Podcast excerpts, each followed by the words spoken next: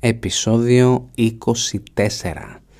Πώς πάει ρε παιδιά, Μέγας Αλέξανδρος Podcast, ελπίζω να είστε καλά. Γράψτε μία κριτική στο iTunes, αν θέλετε, αν γουστάρετε και θέλετε να μαθευτεί λίγο παραπάνω το podcast. Δυστυχώς αυτό βοηθάει πάρα πολύ αναγκαστικά να πούμε το iTunes, μας κάνει ό,τι γουστάρει.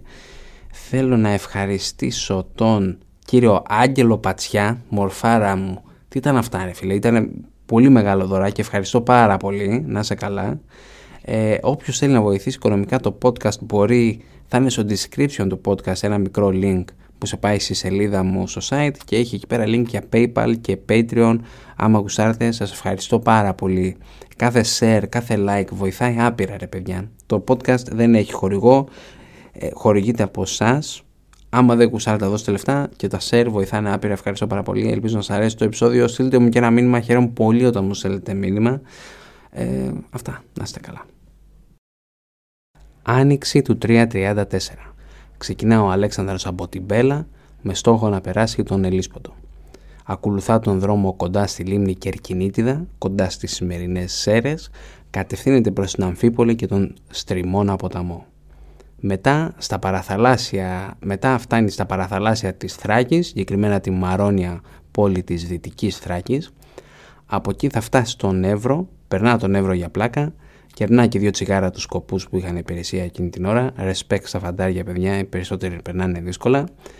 Φτάνει στην ε, πετική χώρα, μια περιοχή της Θράκης, περνά έναν άλλον ποταμό, τον Μέλανα και φτάνει στη Συστό.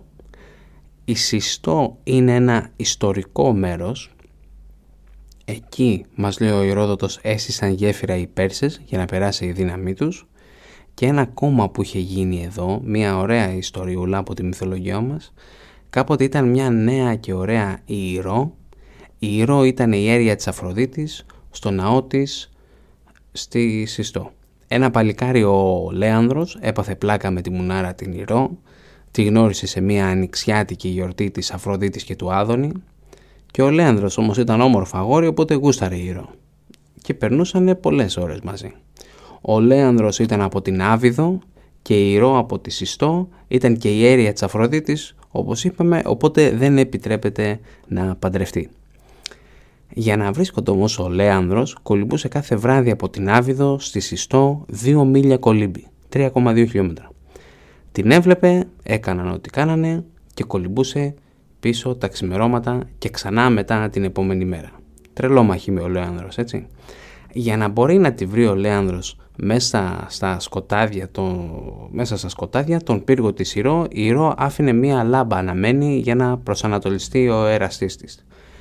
Μετά όμως ήρθε ο χειμώνας, ο καιρός ήταν γάμισέτα, κύμα, κρύο, εντάξει, οι χειρότερες συνθήκες για να κολυμπάς 6,5-7 χιλιόμετρα την ημέρα. Οπότε έδωσαν ραντεβού να τα ξαναπούν την άνοιξη. Πρώτες μέρες αγαπούλα μου με το που ανοίξει ο καιρός θα σου έρχομαι. Την επόμενη μέρα η Ηρώ ανάβει πάλι το λαμπάκι της. Ο Λέανδρος λέει κάτι θα έχει πάθει το μωρό και θέλει να με δει ή την έχουν πιάσει κάβλες και θέλει να με δει. Οτιδήποτε και να είναι πρέπει να πάω εκεί. Πέφτει ο Μουνόδουλος μέσα στη θάλασσα, δεν τον κατηγορώ και εγώ το ίδιο θα έκανα, μπορεί και να έκανα και τον επέρνει το κύμα όπου τελικά πνίγεται. Την επόμενη μέρα η Ηρώ πάει την καθημερινή βόλτα της και βρίσκει το πτώμα του αγαπημένου της να έχει ξεβραστεί στις ακτές της Συστού. Από τη θλίψη της πέφτει και αυτή στη θάλασσα όπου θα βρει το θάνατό της. Αργότερα τα, σώμα τους, τα σώματά τους ξεβράστηκαν μαζί στις ακτές όπου συγκινήθηκαν όλοι από την αγάπη που είχαν ο ένας για τον άλλον και αποφάσισαν να θαυτούν σε κοινό τάφο. Τώρα αυτή την πορεία που ακολούθησε ο Λέανδρος μπορούμε άμα γουστάρετε παιδιά να την κάνουμε κι εμείς. Εγώ ψήνομαι άπειρα να το κανονίσουμε αυτό με το που ανοίξουν τώρα πάλι τα σύνορα. Κολυμπάω περίπου, κολυμπάω ένα χιλιόμετρο τη μέρα, ειδικά το 21 άντε να έχω χάσει τρεις μέρες και η θάλασσα είναι απίστευτη. Άμα γουστάρετε, άμα υπάρχει εκεί κανένας τρελός, ψηθείτε να το κάνουμε. Τέλος πάντων, πάμε τώρα πάλι στην ιστορία μας. Ε, φτάνει ο Αλέξανδρος στη Συστό, μας λέει ο Αριανός μέσα σε 20 μέρες από τότε που έφυγε από την Μπέλα, βολίδα πάει το αγόρι μας, ακολούθησε ακριβώς τον αντίθετο δρόμο του Ξέρξη από τον δεύτερο Περσικό πόλεμο, θέλοντας να δείξει ότι θα ανατρέψει τις λεπτομέρειες της δικής του εκστρατείας εναντίον της Ελλάδας. Από τη Συστό πάει στην Ελεούντα, όπου θα θυσιάσει προς τιμή του πρωτεσίλαου. Η θυσία θα γίνει πάνω στον τάφο του πρωτεσίλαου. Τώρα ποιος ήταν αυτός ο πρωτεσίλαος και γιατί αποφάσισε να θυσιάσει στην τιμή του. Ο Πρωτοσύλλαος ήταν ήρωας του Τροϊκού πολέμου, καταγωγή είχε από τη Θεσσαλία, το αρχικό του όνομα ήταν Ιόλαος, αλλά επειδή πέθανε πρώτος κατά την αποβίβαση των Ελλήνων στις ακτές της Τρίας, ονομάστηκε Πρωτεσύλλαος.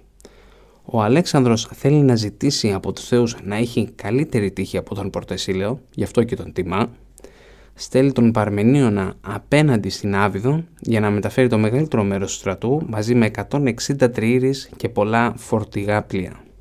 Τώρα φορτηγά πλοία γιατί το αναφέρει και η μετάφραση του Αριανού το λέει συνέχεια φορτηγά, φορτηγά πλοία. Στα αρχή λέω τώρα τι είναι αυτά, αλλά δεν βρίσκω, δεν βρίσκω και πολλές πληροφορίες σχετικά με αυτά. Τα φαντάζομαι απλά είναι όπως έχουμε τα φορτηγά, δεν είναι δηλαδή για μάχη, απλά μεταφέρουν πράγματα. Θέλω παρά ενδιαφέρον. Φορτηγά πλοία, λε τι κάνουν, ρε φίλε.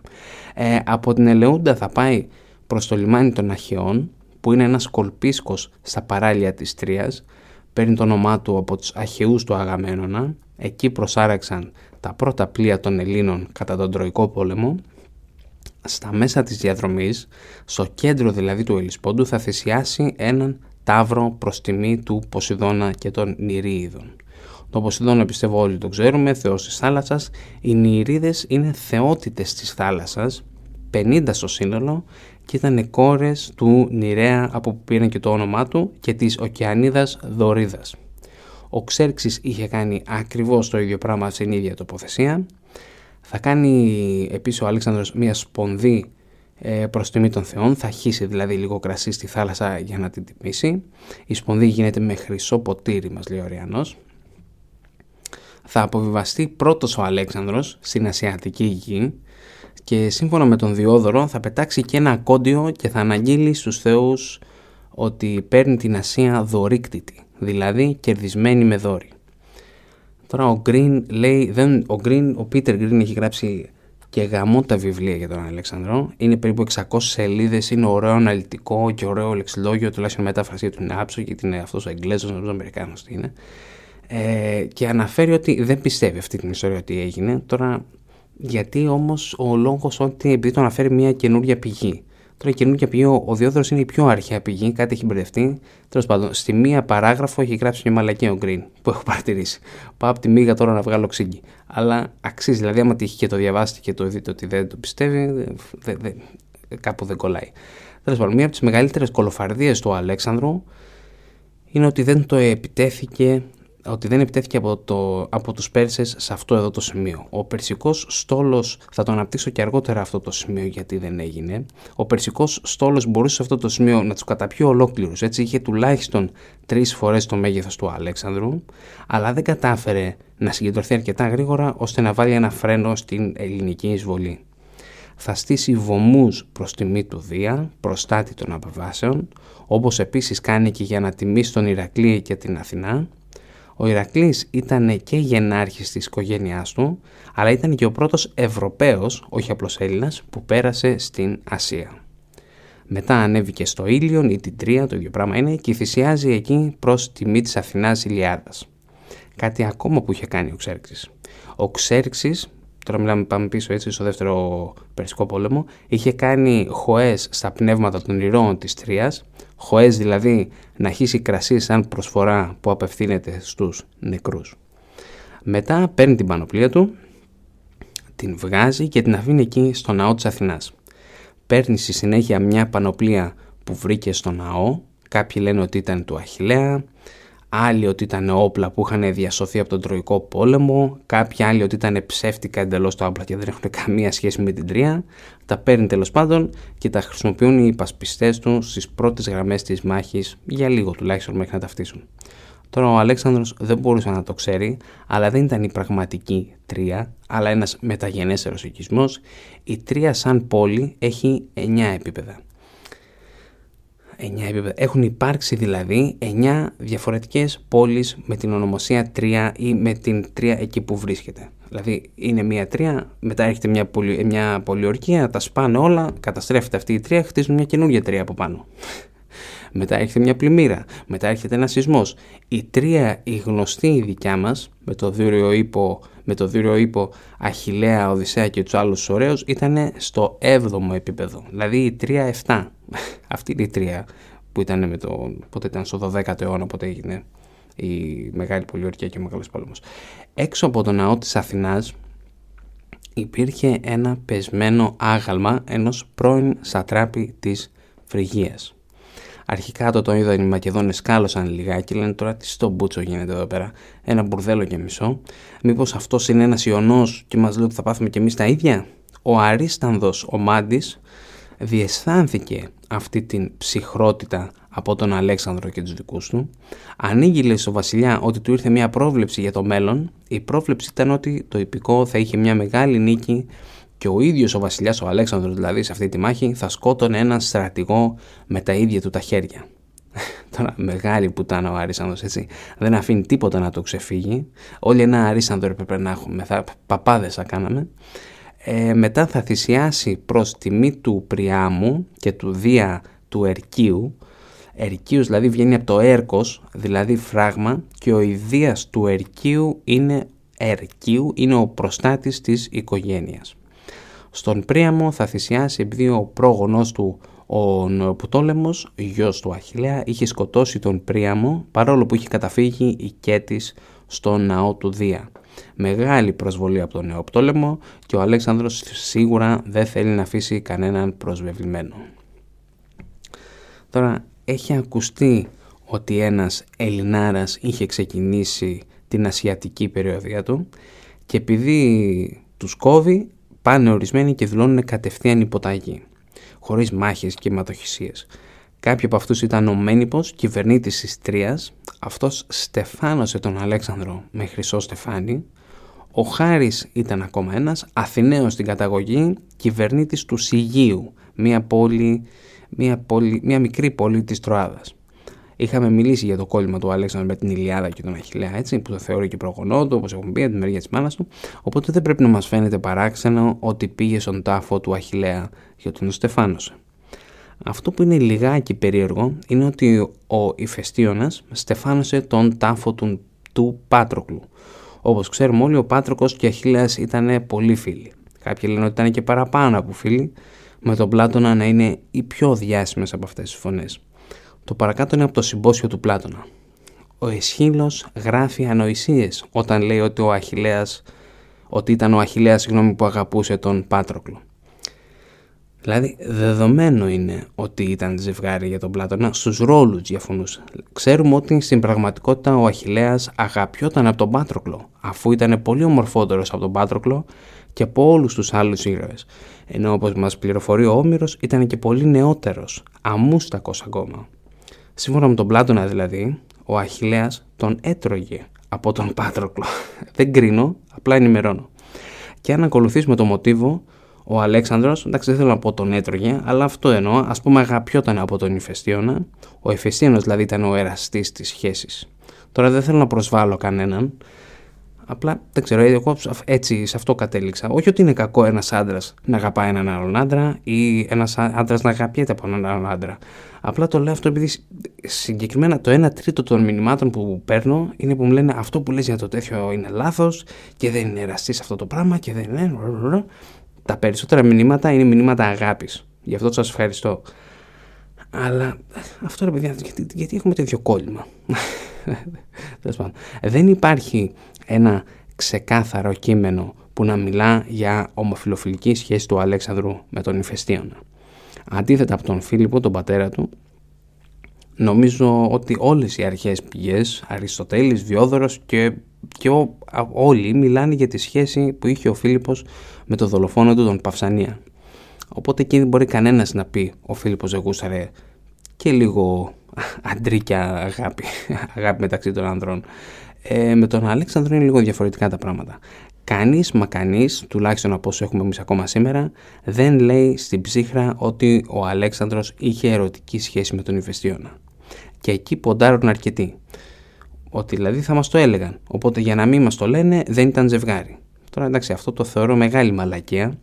Δεν χρειάζεται να στο πούν ξεκάθαρα, έτσι τα ευκόλως εννοούμε να παραλείπονται. Ε, και κάτι ακόμα που έκαναν, ε, αφού άφησαν ζευγάρι, στους, αφού άφησαν στεφάνι στους ήρωές τους, χόρεψαν γυμνή και αλλημένοι με λάδι γύρω από τον τάφο του Αχιλέα και του Πάτρουκλου. Τώρα είναι αυτό ακόμα δεν σας αποδεικνύει ότι ήταν ζευγάρι, τι να πω ρε παιδιά. Πρέπει να σου πει ξεκάθαρο Αριανός. Και μετά ε, ο Αλέξανδρος με τον Ηφαιστίωνα τσακωθήκαν γιατί δεν ξέρουν τι θα φάνε το βράδυ. Ναι, λέω τώρα εγώ, μια μαλακία. Ε, όταν αργότερα έκαναν tour έτσι της πόλης, έκαναν tour του Αλέξανδρου έτσι στη, στην πόλη, τον ρώτησαν αν ήθελε να δει μια λύρα που άνοικε στον συνονόματό του, τον Αλέξανδρο. Εμείς το ξέρουμε καλύτερα ως Πάρη, ο Πάρης που σκότωσε τον Αχιλέα. Ο Αλέξανδρος είπε no thank you. Ε, ο Πάρης με αυτή τη λύρα θα είχε παίξει μυχικά τραγούδια από αυτά που εχμαλωτίζουν και μαγεύουν τις καρδιές των γυναικών. Θα έβλεπε με χαρά εκείνη του Αχιλέα, την οποία χρησιμοποιούσε για να τραγουδά τις ένδοξες πράξεις των γενναίων ανδρών. Αυτό το αναφέρουν σχεδόν όλες οι πηγές. Αυτό τώρα νομίζω το παρακάτω το έχω πάρει από τον Πλούταρχο, δεν είμαι σίγουρος. Οπότε μάλλον αυτή την απάντηση έδωσε. Ε, από το ήλιο πήγε στην Αρίσβη Εκεί είχε στρατοπεδεύσει ο στρατός του. Εδώ τους ενημερώνει ότι παιδάκια τέλος οι λαφαραγωγίε και καταστροφές. Πρέπει να είμαστε και λίγο μαλάκες για να καταστρέφουμε την ίδια μας την περιουσία. Καλό αυτό έτσι. Και εντελώς τυχαία εκείνη την ώρα πέναγαν πάνω από τα κτήματα του Μέμνονα. Σαν να το έκαναν επίτηδες δηλαδή για να δείξουν στο μεγάλο βασιλιά ότι έχει δωροδοκηθεί από τον Αλέξανδρο ο Μέμνονας, ο αρχηγός των, ε, των Ελλήνων μισοφόρων υπό, την, υπό τους Πέρσες. Έτσι. Την επόμενη μέρα πάει απέναντι στην Περκότη. Η επόμενη μεγάλη πόλη στην πορεία του είναι η Λάμψακο. Η πόλη αυτή ελέγχεται από τους Πέρσες και δεν ήθελαν να μπλέξουν τον Αλέξανδρο. Οπότε σκέφτηκαν να στείλουν τον Αναξημένη, έναν, ένα ντόπιο ιστορικό, να τα πει λιγάκι με τον Αλέξανδρο. Προσπάθησε λίγο ρε φίλε εκεί να τον πείσει να παρακάμψει την πόλη μας αν δεν καταλάβει από λόγια, πάρε και λίγο χρυσό μαζί σου. Έχουμε ακούσει ότι δεν έχουν και πολλά λεφτά μαζί τους οι Μακεδόνες. Φτάνει ο Αναξημένη στον Αλέξανδρο και του λέει ο Αλέξανδρος, σύμφωνα με τον. και του λέει ο Αλέξανδρος, σύμφωνα με τον Παυσανία, ότι. Ε, λέει ο Αλέξανδρος, περίμενα ότι θα εμφανιστείς και, έχει, και έχω ορκιστεί στους θεούς ότι θα έκανα ακριβώς το αντίθετο από αυτό που μου ζητούσες. Τώρα ο Αναξιμένης δεν είναι κανένας μαλάκας και ζητά από τον Αλέξανδρο να καταστρέψει την πόλη του.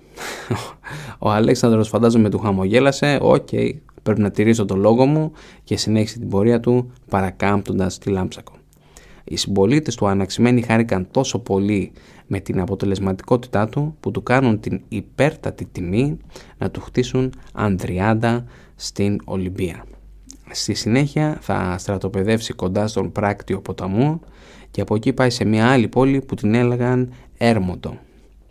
Θα στείλει στρατιώτες να παραλάβουν μια πόλη, μας λέει ο Ριανός. Τώρα να την παραλάβουν προφανώς εννοεί να την κατακτήσουν. Παιδιά, θα πάτε εκεί, θα πείτε ότι σας έστειλα και μετά ξέρουν τι θα κάνουν. Εγώ μιλήσει. Οι κάτοικοι παραδόθηκαν χωρίς πολλά πολλά. Τώρα, αν κάποια πόλη έλεγε Όχι, δεν γουσάρουμε την παρέα σας, ρε Μακεδόνες, ο Αλέξανδρος δεν είναι σε φάση να ξεκινήσει καμία πολιορκία.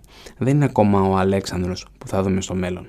Θα έτρωγε τη χιλόπιτα και θα τους αντιμετώπιζε αργότερα. Δεν έχει εφόδια, λεφτά και το χρόνο για να ασχοληθεί με πολιορκίες. Τώρα πάμε να μιλήσουμε λίγο για τους Πέρσες. Στρατηγοί του στρατού είναι ο Αρσάμις, Ρεομήθρης, Πετίνης και ο Νιφάτης. Ήταν μαζί του και κάποιοι σατράπες, ο Σπιθριδάτης, ο σατράπης της Λιδίας και της Ιωνίας και ο Αρσίτης, διοικητής της Ελισπονδιακής Φρυγίας. Όλοι αυτοί είχαν στρατοπεδεύσει σε μια πόλη που λεγόταν Ζέλια, ανατολικά του Κορανικού ποταμού. Τώρα, αν σας φαίνεται περίεργο που δεν έκαναν κάποια κίνηση εναντίον του Αλέξανδρου την ώρα που παίρναγε τα Δαρδανέλια, τόσο, τόσο, ε, τόσο χρόνο είχαν άμα θέλετε να κάνουν κάτι, δίκιο έχετε που σας φαίνεται περίεργο. Σε πολλούς φαίνεται περίεργο και είναι ένα από τα μεγαλύτερα λάθη των Περσών, μαζί με ένα ακόμα που θα αναλύσουμε σε λίγο. Αυτή η ακινησία των Περσών πιθανόν να οφείλεται στο ότι δεν έχουν πάρει στα σοβαρά τον Αλέξανδρο και τη δύναμή του ή ότι οι κύριες δυνάμεις του Δαρίου είναι δεσμευμένες στην Αίγυπτο. Αυτό μας δείχνει ότι ο Αλέξανδρος μπορεί και να μην επέλεξε στην τύχη πότε θα κάνει την έφοδό του. Το παιδί μας είναι οργανωμένο, όχι μαλακής. Και μαζί με τους Πέρσες ήταν και ο αρχηγός των Ελλήνων Μεσοφόρων, ο Μέμνονας, ο Ρόδιος. Ε, οπότε όταν συζητάει το team έτσι όλοι μαζί πώς θα αντιμετωπίσουν τον Αλέξανδρο, ο Μέμνον ήταν αυτός που έλεγε παιδιά μην ρισκάρετε να κάνετε μάχη σώμα με σώμα εναντίον των Μακεδόνων. Το πεζικό του είναι σε μια κατηγορία από μόνο του. Ένα συνασπισμός από Αθηναίους, Ιβαίου και άλλους δεν την πάλεψαν εναντίον τους και εσείς, σαν Πέρσες, στην ουσία δεν έχετε καμία ελπίδα. Κάπως έτσι. Περίπου αυτό θα είπε πρότεινε μάλιστα την τακτική της καμένης γης, δηλαδή τακές όλα έτσι ώστε να μην μπορούν να βρουν τρόφιμα και εφόδια από κανέναν και πουθενά.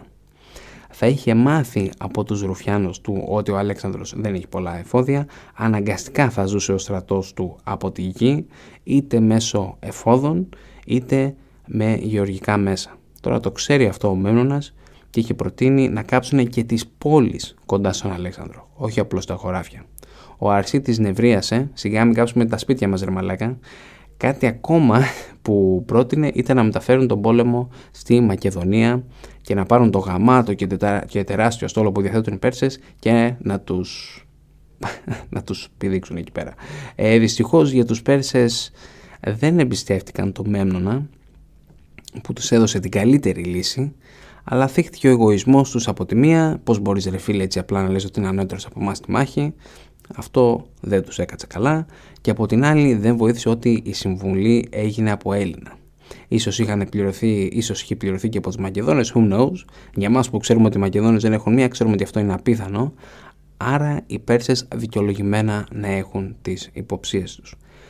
Ε, κάτι που πρέπει να είχαν καταλάβει είναι ότι ο Αλέξανδρος ήθελε απεγνωσμένα να γίνει μάχη μαζί τους. Αυτό τους δίνει τη δυνατότητα να επιλέξουν την τοποθεσία της μάχης. Οπότε πάνε απέναντι από τη Ζέλια όπου είχαν αράξει, περνάνε δηλαδή το γρανικό, σημερινό Κοτζαμπά, επιλέγουν μια θέση όπου το ποτάμι είναι βαθύ, με ισχυρό ρεύμα για να δυσκολέψουν όσο μπορούν τον Αλέξανδρο. Η συνολική δύναμη των Περσών είναι περίπου στους 40.000 ο Αλέξανδρος στο πεζικό και μόνο έχει 43.000 που πάνε να μπλέξουν ρε τα παιδιά. Ο, καλά εντάξει ο Διόδωρος μας λέει κάτι τρελά νούμερο ότι οι Πέρσες είχαν 100.000 πεζούς στρατιώτες κάτι που δεν μου φαίνεται πιστευτό. Φτάνει ο Αλέξανδρος απέναντι από τους Πέρσες και του προτείνει ο Παρμενίων να αναβάλει για λίγο τη μάχη και να βρουν ένα πέρασμα που θα είναι πιο εύκολο να περάσουν.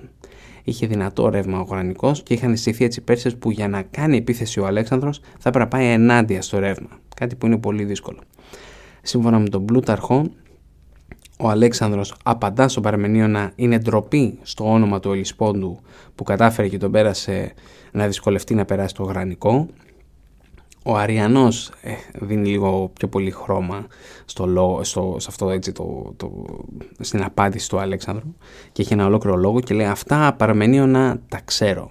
Ντρέπομαι όμως που τον Ελίσποντο τον πέρασα με ευκολία και αυτό ένα μικρό ριάκι θα μας εμποδίσει να περάσουμε όπως είμαστε. Και αυτό δεν το κρίνω αντάξιο ούτε της δόξας των Μακεδόνων, ούτε της δικής μου ορμητικότητας στους κινδύνους. Και νομίζω πως οι Πέρσες θα πάρουν θάρρος και θα νομίζουν πως είναι ικανοί να μάχονται με τους Μακεδόνες, γιατί δεν έπαθαν αμέσως τίποτα αντάξιο του φόβου τους. Από τον Πλούταρχο έχουμε ακόμα μια ιστορία ήταν ο μήνας Δέσιος, μακεδονικός μήνας μέσα Μαΐου-Ιουνίου στα σημερινά. Και σύμφωνα με την παράδοση, οι Μακεδόνες βασιλείς, σαν αγρότες που ήταν οι περισσότεροι στρατιώτες πριν από το Φίλιππο, δεν συνήθισαν να βγάζουν στρατιώτες για μάχη, επειδή ήταν μήνας που θερίζουν. Το διορθώνει αυτό ο Αλέξανδρος ανακοινώνοντας ότι είναι ο δεύτερος Αρτεμίσιος. σαν να λες όχι δεν έχω, είχα ρεπό 29 Φλεβάρι, ναι τώρα όμως θα έχω 31 Φλεβάρι, 30 Φλεβάρι, κατά το κάνω έξυπνο. Υπάρχει και ο Διόδωρος όμως που λέει και κάτι αντίθετο ότι ο Αλέξανδρος άκουσε τον Παρμενίωνα και όντως στρατοπέδευσε, ε, στρατο, στρα, στρατοπέδευσε, στρατοπέδευσε απέναντι από τους εχθρούς και επιτέθηκε την επόμενη μέρα. Τώρα εγώ προτιμώ την εκδοχή του Αριανού και του Πλουτάρχου που θα αναλύσουμε στο επόμενο επεισόδιο ότι δηλαδή επιτέθηκε την ίδια ώρα ε, καθώς και επίσης χρησιμοποιούν και σαν πηγές το Πτολεμαίο έτσι που ξέρουμε ότι ήταν εκεί. Τώρα επειδή το καταλάβατε ότι έχω ξεκινήσει στα Σαρδάμ είναι ώρα να το κλείσουμε θα τα πούμε την επόμενη φορά να είστε καλά.